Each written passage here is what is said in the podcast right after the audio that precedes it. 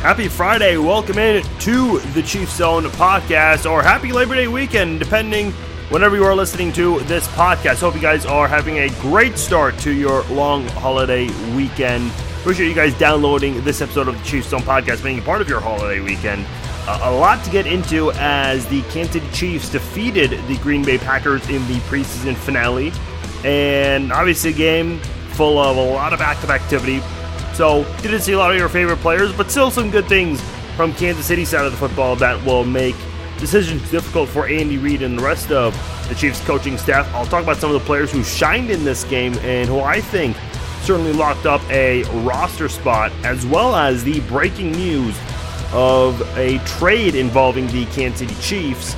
And also, a lot of people think David Amerson's on his way out, especially going back to that trade. I will talk about all of that later on in this episode. Plus, I've got something I got to address later on with you guys on the Facebook page about a story that I had gotten a lot of flack over for no reason, and I'll address that later on as well. It was probably Raiders fans, but hey, who cares about them? I mean, they're Raiders fans, but I'll address that later on in the podcast. Want to let you guys know, you guys can get in touch with me in a couple of ways. One way is the Facebook page. If you're a Raiders fan, hey, look, you're still encouraged to interact with me. Not just Chiefs fans, any fans. I'm open to all fans interacting, but sometimes things get a little crazy on there. Facebook.com/FarzineVasugian. That's my Facebook page. Like it, follow me on Facebook, follow me on Twitter, at Farzine21. And you can also email me, Farzine@FarzineVasugian.com. If you haven't already, hit the subscribe button. Share it with your friends. You can subscribe on iTunes and Google Play. I wrote an article on arrowheadaddict.com, and I don't want to get into the details of this too much. I'll actually go into it on a different episode later in the weekend. Actually, it'll be out on Tuesday. That's when we will recap the roster cuts, which will take place. The deadline is on September the 1st at 3 o'clock Central Standard Time. But I wrote an article on Arrowhead Addict about the loss of Marcus Peters, because this is still being talked about. And everyone wants to bring this up because of how the cornerbacks have looked this preseason, more specifically the starting cornerback, and I know a lot of that circulates around David Amerson. And I'll get into Amerson a little bit later. I don't want to focus on that right now for this topic. But I wrote about how the after effect for losing Marcus Peters, trading him away, could be very similar to a trade that was made nearly 10 years ago, to the date of when the Peters trade happened. And that was with Jared Allen moving on to Minnesota. Now, I've heard a lot of people immediately defend this trade, saying, well, first of all, the Chiefs got Jamaal Charles and Jared Allen from that trade. I mean, they didn't directly get Jamaal Charles from that exact. If you want to look at the exact picks that the Chiefs got from that trade, it wasn't exactly Jamaal Charles' draft choice from Minnesota. The thing about that trade, it allowed Kansas City to be very flexible in that draft in 2008. They, instead of having to pick between Brandon Albert and Glenn Dorsey with the 5th overall pick, they ended up getting Glenn Dorsey, 5th overall. Didn't pan out to do too well, but at the time looked like it was going to be a great pick. And then 10 picks later, the Chiefs traded up 2 spots to snag Brandon Albert, getting the 2 guys that they were probably debating over for a long time, over who they wanted with the 5th pick. And it also allowed them to be very flexible later on. They got Brandon Albert in the second round. They got another good cornerback later on in that draft with Brandon Carwell Franklin, a wide receiver product out of Mizzou. A lot of people, of course, excited for that, a local guy. And then in that third round, the Chiefs were very versatile, getting a couple of guys on offense, and Jamaal Charles and Brad Cottam, also getting DeJuan Morgan. So the Jared Allen trade allowed the Chiefs to be very flexible, whereas with the Marcus Peters trade, you're not getting much of that. However, I will say this. The thing about the Marcus Peters trade, I'm not comparing what the Chiefs are getting in return. The reason I'm making those comparisons, I'm making the comparisons based on what I think the immediate impact is going to be. And I know many of you guys probably don't want to remember this, but if you guys remember the immediate impact from the Jared Allen trade, The Chiefs set an NFL record, not a good record to set, for fewest sacks in a single season by a team. And that was 11. And not a very good season for the Chiefs defensively that year. And that was in 2008. This is the season after Jared Allen was traded away, after leading the league in sacks with 14.5 despite being suspended for the first two games. So you have that, which happened in 2008. You look at 2018 coming up. Who do the Chiefs have that they can rely on when it comes to getting interceptions? Eric Berry is a great safety, but he's never had more than 4 in a single season. Kendall Fuller's good, but he's never been known to be a ball-hawking guy either. Outside of that, there are 3 guys who had 1 interception each who are returning players. That's all you have. Your leader in interceptions last year, Marcus Peters, he's gone. Terrence Mitchell was second on the team in picks with 4, and Ron Parker had 3, and none of them are on the team anymore. You have Dan Sorensen. He had a pick last year. Let me just quickly bring that list up. I know I said I didn't want to go too much into detail, but hey, I mean, why not? Sorensen had a pick. Chris Jones also had a pick, and Terrence Smith also had a pick. But he's no longer on the team. Keith Reeser is, Steven Terrell also had a pick, but you don't have a lot of returning players in terms of good returning players in terms of guys who had a lot of interceptions last year. And I love the outdoors, man. I really do. Of course, you guys can hear that in the background. Definitely a busy day in the neighborhood to start off the weekend. But no, nonetheless, here's the problem with the Chiefs. You just don't have the resources to have all these great talented guys that can help you come away with interceptions. Could the Marcus Peters trade and the Jared Allen trade have similar after effects? The Chiefs set an NFL record for fewest sacks in a single season. They could come very close to an NFL record for fewest picks this season. They almost did that in 2014. They might do that this season. I really hope not, because this is a defense that I think can do better. But I don't know.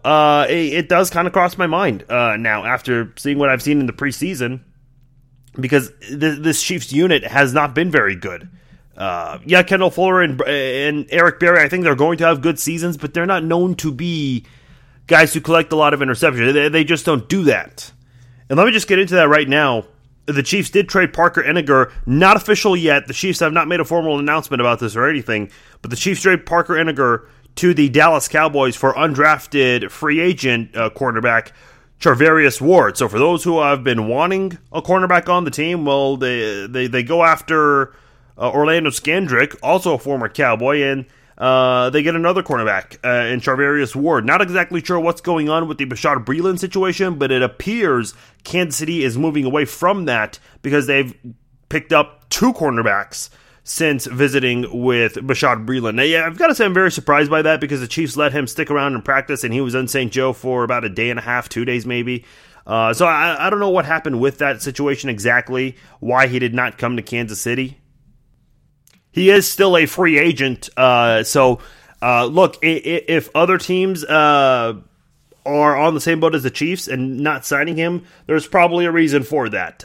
Maybe reasons that we don't know, we'll never know, but there you have it. Listen, I don't know what's going to happen to the Chiefs in terms of interceptions. Turnovers are such a key part of the game. And I don't want to judge a player based on how many interceptions they have. I don't think that's a fair way to rate whether or not someone's elite. If that's how we judge cornerbacks and safeties, well, then Eric Berry should be having, 8 to 10 picks per year in order to be considered elite. Eric Berry does get some picks, and when he gets a handle on the football, he makes some special plays. But everyone knows he's such a great cover safety, and quarterbacks are afraid to throw at his direction because they know he's always going to be there to make some sort of a play. Whether it's breaking up a pass, getting a pick, just destroying ball carriers or players who are being targeted, not letting them get a hand on it. And that's a big reason why Eric Berry is so elite. But you got to have some interceptions to count for. And I don't know if Kansas City's going to have a lot of those this season. That's something to keep in mind. Let me know your thoughts on that. Facebook.com/FarzineVasugian, Twitter.com/Farzine21, and my email is farzine@farzinevasugian.com. Now, no, I know what everyone's going to say. Does that mean David Amerson's gone? No, he's not going anywhere. If I had to put money down right now, I don't think David Amerson is going to get cut. I think he stays. Was he good this preseason? No. By the way, so someone said that he didn't play in the preseason, which is an indication that he's going to get cut. A lot of players did not play in the preseason. That doesn't mean they're going to get cut. A lot of starters don't. And I think, and as a matter of fact, if he didn't play, I actually think that's an encouraging sign that the Chiefs have seen enough from him that they're going to keep him. Now, again, I say this a lot. I think we get shocked by some of the results with these roster cuts and the fact that we do see guys who didn't have a good preseason make the team. Maybe there was something that happened in all the training camp practices that obviously aren't televised, and maybe they did something there to earn their roster spots, to earn their keep on the team. So I see Amerson staying on the team. I just want to pose this question one more time, because I know I've been saying this a lot. If you want David Amerson cut, who do you want in place of him? You don't have a lot of options. You truly don't. I mean, I know a lot of people were upset with fans who were wanting Alex Smith to be benched. But if you want a guy to be benched, you have to pose some sort of an alternative. Who should be starting in place of him? And a lot of people had the name of Patrick Mahomes. Obviously an easy one to go to because he was drafted so high. But I hear this a lot with Major League Baseball. Fans want a certain player sent down to the minor leagues because he's not doing so well in the majors. Okay, who do you want your team to call up? You have to have some sort of an alternative. Listen, if you look at all 30 teams in baseball, there's always someone on the roster, maybe a second baseman or an outfielder, whoever, who maybe isn't putting up a lot of great stats and isn't doing well and is hitting on the 8 or 9 spot of their baseball team. But there is a reason why they are in the majors and why someone in the minors hasn't been called up yet. If you look at Kansas City's cornerbacks right now, and I've read the depth chart before, it's nothing exciting to look at. It's really not. This is not a very good group. It's a very thin group, in fact. And again, we can go back to the Marcus Peters thing and say, why did we trade him? I mean, that's going to be a mystery forever. But at the end of the day, I'm pretty nervous about this this position group. I really am. Not exactly sure how it's going to pan out or if the Chiefs are going to have a lot of turnovers, especially interceptions, in 2018. And I do want to say one more thing about the Marcus Peters thing, because I know a lot of there we could go down the middle. There are 50% of Chiefs fans who are upset about Marcus Peters leaving and 50% who want this topic to end. I'm just going to say right now, this topic's not going to end anytime soon.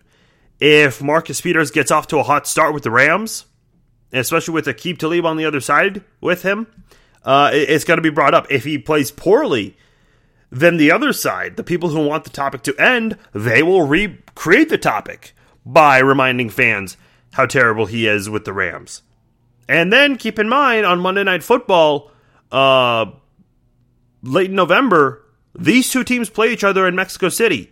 So if regardless how Marcus Peters does, whether he plays great against Mahomes or hopefully it's still Mahomes at that point, or if it's someone else, just depending how more so on the importance of how Marcus Peters does in that game, everyone's going to talk about that trade again.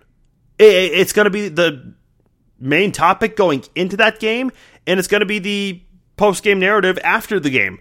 The Chiefs were either right or wrong in trading Patrick Mahomes. That was the narrative for Alex Smith when the Chiefs played the 49ers in 2014. Alex Smith had an opportunity to win the game. Late in the fourth quarter, he throws a pick to seal the deal, and everyone came to the conclusion that, look, the 49ers proved why the team kept Colin Kaepernick over Alex Smith that offseason.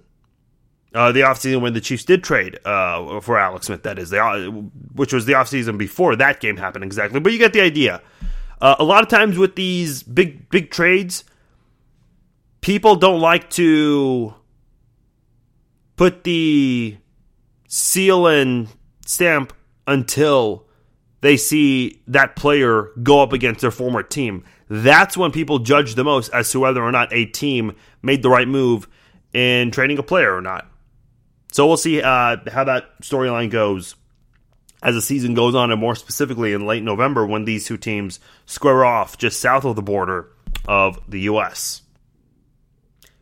Now, some good things to talk about. The Chiefs won against the Green Bay Packers, 33-21, shutting down the Packers in the second half. Second time they've done that this preseason, where they were a little bit behind, but when the backups came in, the backups were already in this game, but when some of the guys near the bottom of their depth charts came in, that's when this unit, the third and fourth string guys, really turned the corner and found a way to lead the Chiefs to victory in doing so against the Falcons and also doing it against the Packers. This was a 33-21 score, and the Chiefs had a lot of players who definitely shined in this football game. A couple of guys who have been in the league for a couple of years, but also some guys who are new to the sport. They're rookies, undrafted guys, and guys who are trying to make a name for themselves. And definitely worth bringing up some of these names right now. I'll start with two quarterbacks.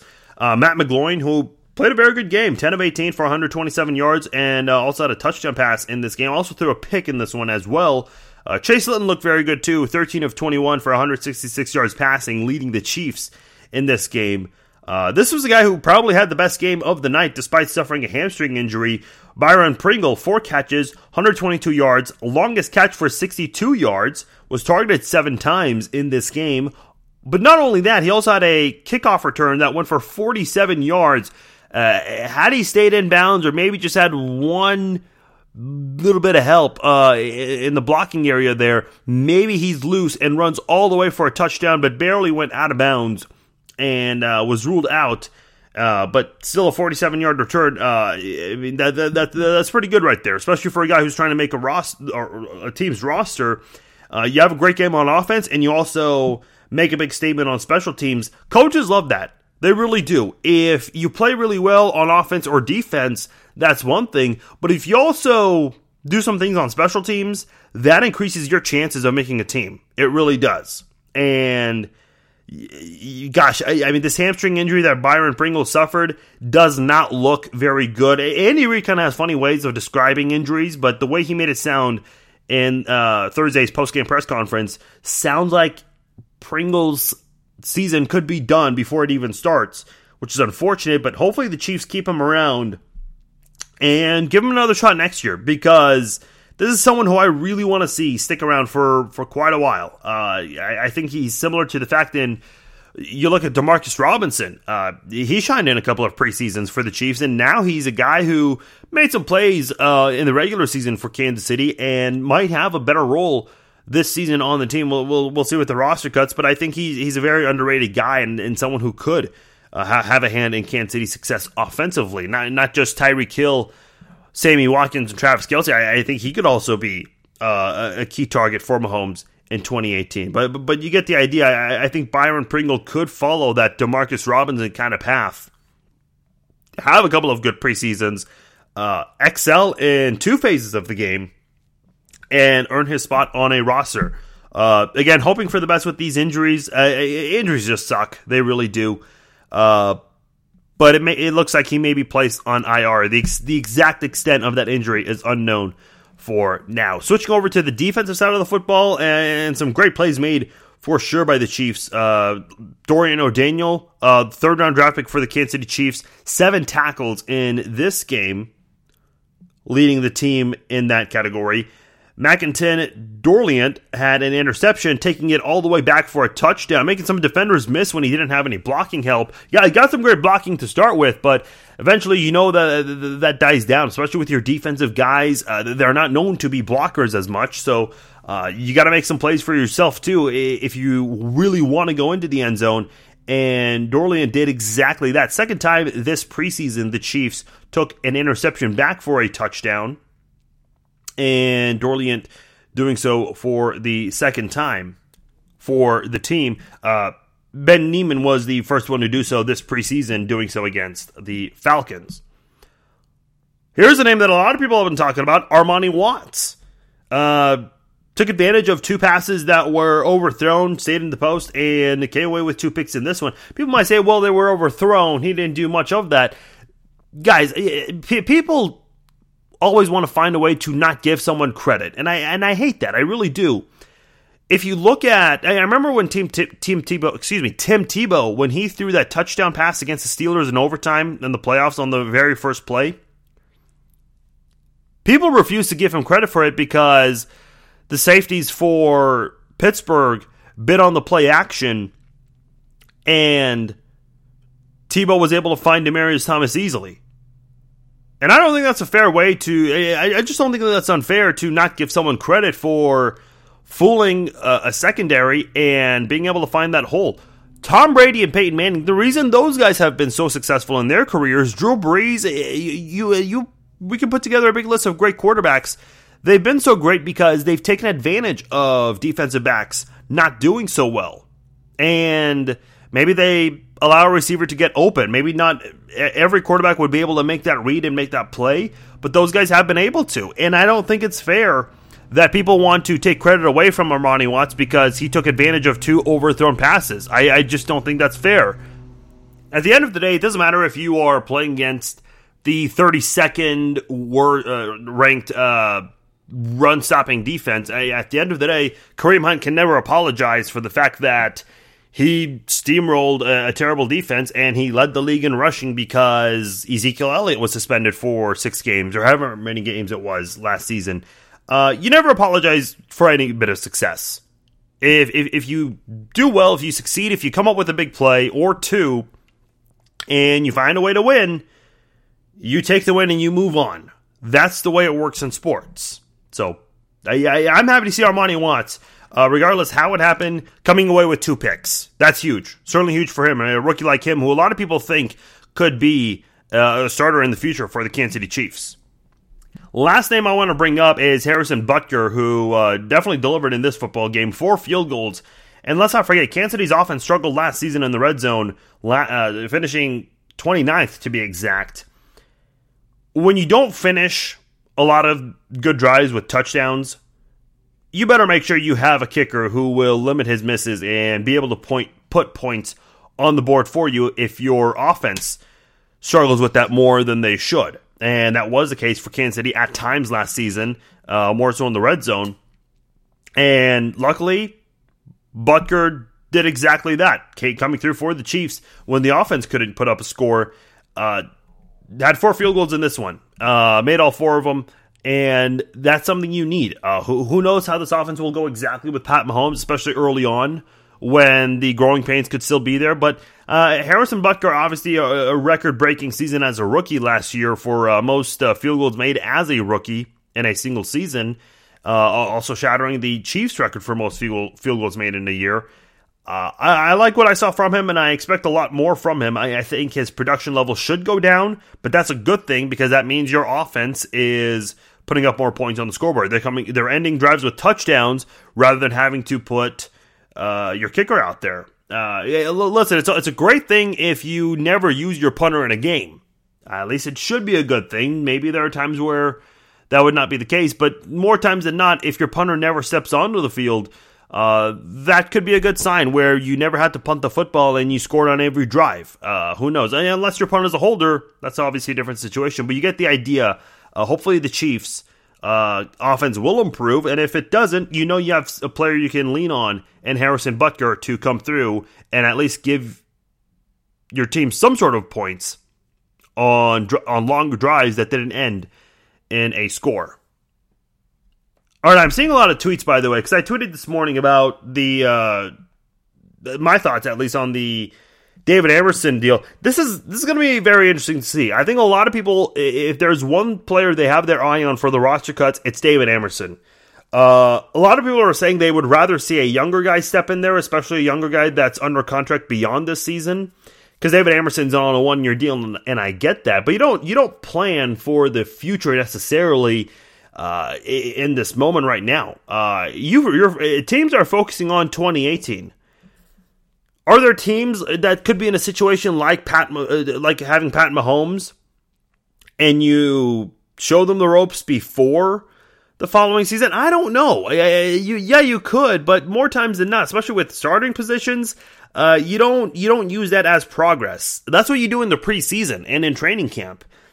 But man, I don't know if I like the idea of David Amerson being cut. Not because, and I said in the offseason, this guy's been underrated in the past for sure. He really has been. But this preseason, he hasn't looked good. And I'm not sure. I understand a lot of people's frustration with him in the preseason. But man, I don't think there is any... Who can do better in his position right now? If you cut David Amerson right now, who do you put in there? I don't know if you have a reliable guy. I really don't. Let me know your thoughts. Facebook.com/FarzineVesugian, Twitter.com/Farzine21, and my email, farzine@farzinevesugian.com. Time to wrap up the show. Let's go around the NFL.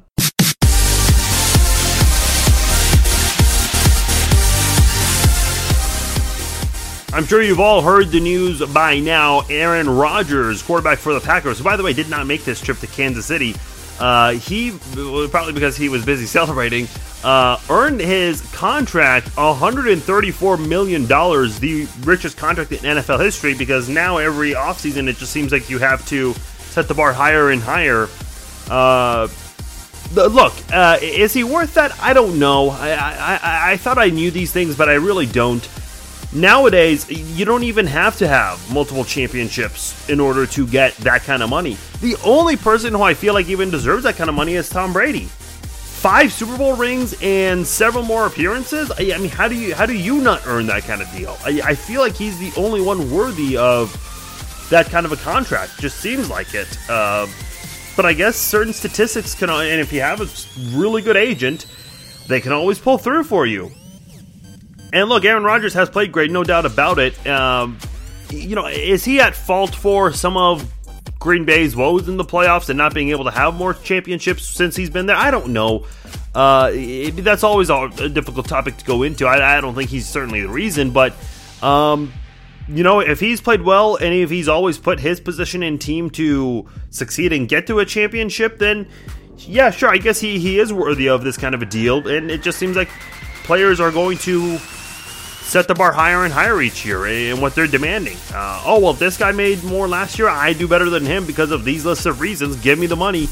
And that ends up happening more often now. And you're starting to see that. And by the way, Danica Patrick, the former race car driver who's dating Aaron Rodgers, they celebrated. She bought some super expensive bottle of champagne, Ace of Spades bottle. Yeah, and here's the thing, you know how this works, right? I mean, sure, Danica Patrick has a lot of money herself, but certainly not as much money as Aaron Rodgers. You know she's going to be sticking around for a long time because of that money. I mean, that's just the way it works. Come on. Another big story in the NFL this week, the Jets traded away Teddy Bridgewater to the New Orleans Saints. Bridgewater says he doesn't mind waiting behind Drew Brees, maybe the best bet for him. With some of the struggles he's had in his career, kind of an up-and-down career for him. Maybe you wait behind Drew Brees for a year or two, then you take over. But from the Jets side of things, obviously they were confident in Sam Darnold. They traded with the Indianapolis Colts to get that number 3 overall pick, and you take a QB in the top 5 or even in the top 10, you probably got to go with him. And you look at the QBs that were taken early in this year's draft, the Jets traded up and end up getting a quarterback. You look at the Buffalo Bills, they traded up to get Josh Allen 7th overall, and the Cardinals traded up with the Raiders 10th overall to get Josh Rosen. So when you see these kinds of... This was a really good year for quarterbacks in the draft. And with that kind of demand and how popular these players were, these quarterbacks were, I think it's a good move for the Jets to move forward. Get that going with your young guy and see how far you can go.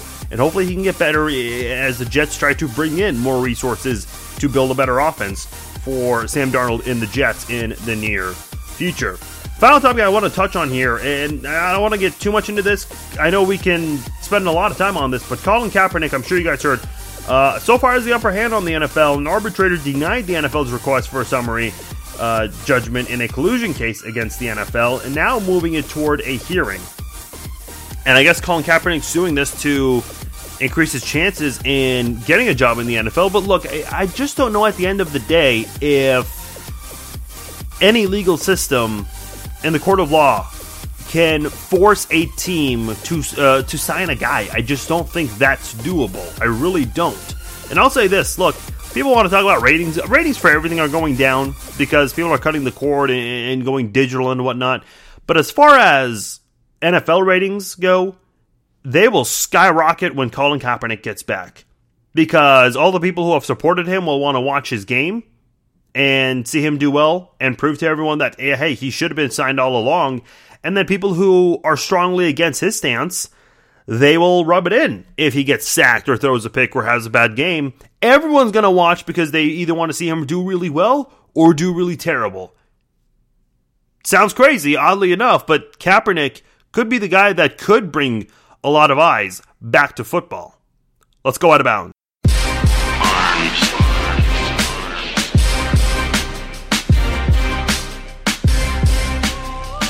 College football season underway this weekend, and I want to talk about K-State for a moment, because they've been picked 6th in preseason polls for the Big 12. They got 2 first-place votes, and you know what's interesting? Bill Snyder finds himself in this position a lot with preseason polls. You look at 2012 when the Wildcats were ranked, and that was actually a pretty good year for the Big 12. You generally don't hear that a lot. About the Big 12 when it comes to football. Every team that year was ranked except for KU. 9 of the 10 teams were ranked at some point in the AP Top 25. But K-State, they started the season 6th in the rankings, and they won the Big 12 eventually as the season went on. Now, kind of a heartbreaking ending, losing the second to last game of the season. Almost, at one point, they were ranked number 1 and were on their way to a national title game under Bill Snyder.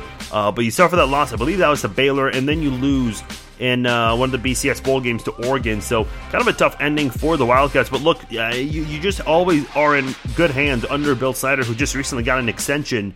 As old as he is, wow, crazy to hear. But this is good to see, because this is the position I think Bill Snyder prefers to be in. You know, have your players not be happy with the ranking, you know, feel that disrespect, and coach them up and make them want to prove everybody wrong. I think that's the style of football Bill Snyder has always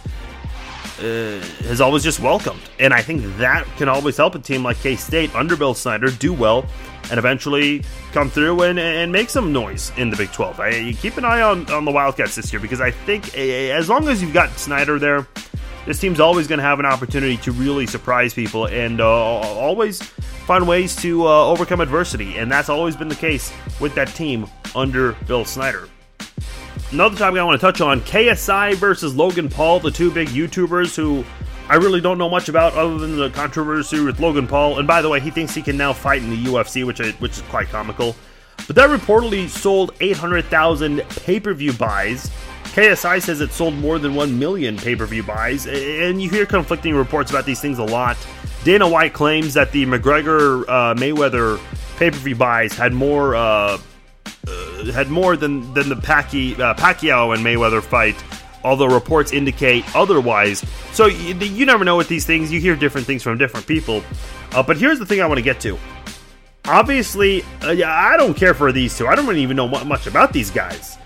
But obviously, a lot of people out there care about them. These guys are YouTube quote-unquote celebrities. There are a lot of YouTube celebrities now. 10 years ago, there were only 10 YouTube celebrities. Now there are a bunch of them. YouTubers need to collaborate and do these kinds of things more often. I'm not necessarily saying you gotta have a boxing match on pay-per-view, but these guys have a large audience and people who, for the most part, like them. They don't have a lot of haters, maybe a few here and there, but it's not like these guys are politicians where they have a lot of people who are against them or what they stand for. But overall, these guys have a strong following and they can collaborate, work together, bring that kind of crossover, and get a lot of people to tune into something that can draw a lot of money.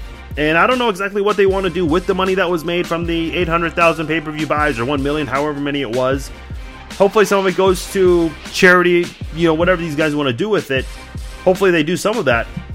But if more YouTubers do these kinds of things, there's a lot of money that can be made with collaboration with other YouTubers. And you need more of that. With all the negativity in the world we hear about sometimes, these kinds of things would be encouraged, and it would be nice to see more of these kinds of things moving forward and bring this kind of positivity and bring people together for fun events. like what Logan Paul and KSI did for a boxing match. Final thing I want to touch on, Usain Bolt.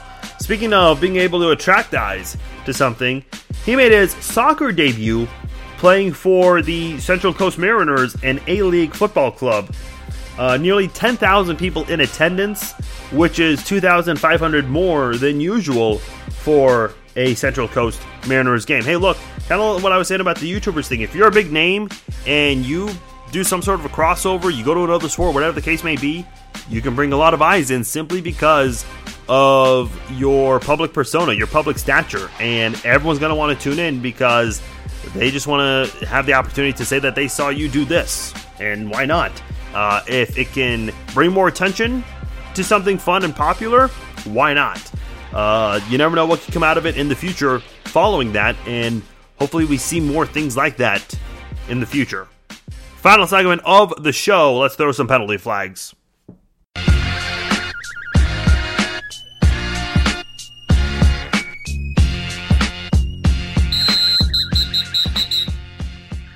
Everyone knows it's been a bad year for the Kansas City Royals, who have 90-plus losses and are for sure on their way to 100.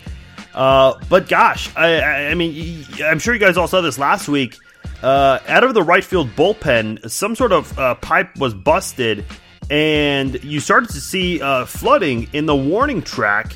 And the grounds crew, by the way, props to these guys for the job they have, because that's not an easy one. I mean, you expect the unexpected sometimes too with jobs like that. And they had to start cleaning up the flooding over at right field in the warning track and push all the water to the drain until they could shut the water off. But, I mean, man, is that not a metaphor of the Royal season? Yeah, it just has to be. And I also think, like, whether you're religious or not, I'm not too religious. But, man, I just think that God has a sense of humor sometimes. And he creates things like this to happen. This is an exact metaphor of the Royal season. It's an indication of how bad the season has gone. And by the way, there have been some funny memes about like the Royals, you know, their season sinking and whatnot, with all these funny memes with the flooding in the background. I mean, come on, you've got to have a sense of humor for these kinds of things sometimes. Kind of a bizarre event that took place, and man, for a long night, but hey, I mean, kind of you just never see that. Kind of surprising that doesn't happen more often at Kauffman Stadium, considering that's right where the fountains are, sort of.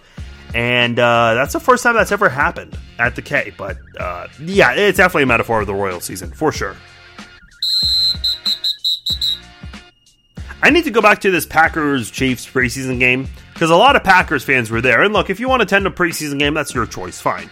But if you're losing by 2 or 3 scores in a preseason game, in the fourth quarter of a preseason game, late in the fourth quarter of the fourth preseason game, don't be too uptight about it. I mean, there were Packers fans chanting "Go Pack Go" while they were losing late in the fourth preseason game.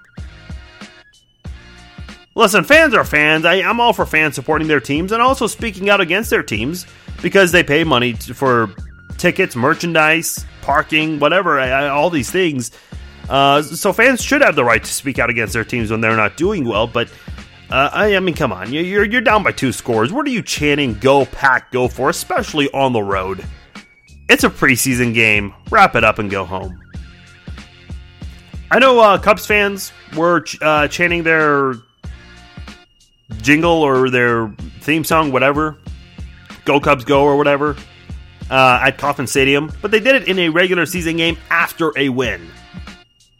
At least they do it for a meaningful game.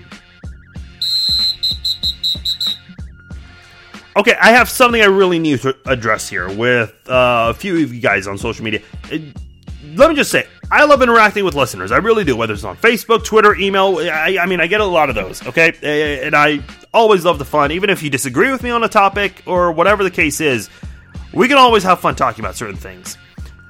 Lately on the Facebook page, things have been getting a little interesting. So, the first topic we talked about, that where this issue kind of rose, it had to do with the Falcons trolling the Chiefs, saying they're not in Kansas anymore, or any mo M.O., lame joke, but we talked about that already. Someone mentioned that it's a terrible joke in that Clark Hunt even, quote, lives in Kansas City, Missouri, quote unquote, full time. And I told this person, no, Clark Hunt doesn't live in Kansas City, actually. This has been talked about. Then the guy started to say I was wrong, I was an idiot. And I mean, look, I've been called an idiot many times. I don't care what people have to say on their phones or on their keyboards about me. I'm used to people, bashing me when they're on their keyboards. I mean, that's nothing new. But when someone tries to tell me I'm wrong about something and they're really confident that they're right and I'm wrong, and the guy actually wanted to bet money against me, I didn't even put an offer or anything, but I basically posted the articles that showed that Clark Hunt lives in Dallas, Texas. We talked about the Albert Wilson incident where he kneeled in a preseason game for the Dolphins this preseason, and somebody commented and said this is why he was not retained by the Chiefs, because of the protesting. Albert Wilson never protested last year for the Chiefs. This is how fake news spreads, unfortunately. Whether you like the president or not, he does have a point in the fact that some people, and I don't agree with his stance on what people are saying about him necessarily, but there are so many reports out there for other things in which it's not true, and it stimulates sometimes from average people. I remember when Conor McGregor lost to Floyd Mayweather. I think it was the New York Post or the New York Times that said McGregor got bloodied. McGregor never shed a bit of blood in that fight, but they went with that in the headline and misleading people. But anyway, I digress. Someone mentioned that Albert Wilson, the reason he was not retained was because he protested last year for the team. And this guy kept telling me I was wrong, and I was telling him Wilson never protested, and I finally showed him the article that said Wilson never protested with the Chiefs last year. That conversation shut down immediately. Then, for some crazy reason, this week there's been a big rumor that Khalil Mack, there's a report out there from Pro Football Talk, and I've learned my lesson in this, and that, whenever I write something, I'm going to write down, say who sourced it, I'll source the reporter in this, or where the story came from. But I talked about how there's a report out there that Khalil Mack could be, the rumor is the Raiders want 2 first-round draft picks for Khalil Mack. And I talked about, this could be big for the AFC West if he does leave or doesn't play. And I got a lot of hate from Raiders fans. I guess this got shared on some sort of Raiders fan page. And I did not source or say where this report came from. And I certainly learned my lesson in that. However, that's not fake news. For any Raiders fans that want to accuse me of that, that was not fake news. So I actually put up a new post actually putting the link to where that story came from. I just have little patience for these kinds of things. Like I said, I love interacting with you guys, love having fun with you guys, but if it comes to that, I'm just not even going to put up with it. Anything I post on there, I will always source from now on. I've always talked about positive news that is for sure out there on the topic. There was one instance where I had something completely not factual, and I've apologized for that. But other than that, I mean, anyone who's followed me long enough knows that, anything I put on there, it's being talked about. And by the way, people say I'm a fake reporter. I'm not even a reporter. So the fact that you are referring to me as a reporter, I do take that as a compliment, because I'm not a reporter. I don't report anything. I talk about things. So, but you get the idea. I have little patience for these things now because they're just dumb, and I'm not putting up with it. So I'm just banning people left and right. My ban button has been getting a workout on the Facebook page. So I'm having fun with that for sure. But I think everyone gets the idea of how I do things on the Facebook page. We good? I know you guys listening are the logical ones. A couple of those Raiders fans, I mean, hey, I'm banning them. They're done. But you get the idea. I mean, I'm not posting fake news on there, nor am I spreading any rumors. The Khalil Mack story has been out there this week, so I don't know where the fake news thing came from, but that is fake news. Hope you guys enjoyed this episode of the Chiefs Zone Podcast. The preseason is over with now. Hallelujah. We will talk later this weekend. September the 1st, that is when the roster cuts happen. So on Tuesday, we will have a recap edition looking at the 53-man roster. Even though they do the roster cuts, they may still do some adjusting here and there. That's not finalized necessarily, so we'll give it a day or two before we do a full-on recap of that. So Tuesday we'll recap the 53-man roster, and then on Thursday, our first game preview of the season, Chiefs Chargers preview. That'll come out on Thursday, September the 6th. Hope you guys enjoyed this episode of the Chiefs Zone Podcast. Appreciate you guys subscribing. Hit the share button as well. Facebook.com/FarzineVasugian. Like and follow me on Facebook. Follow me on Twitter @Farzine21 and my email farzine@FarzineVasugian.com. Enjoy your holiday weekend. Talk to you afterwards.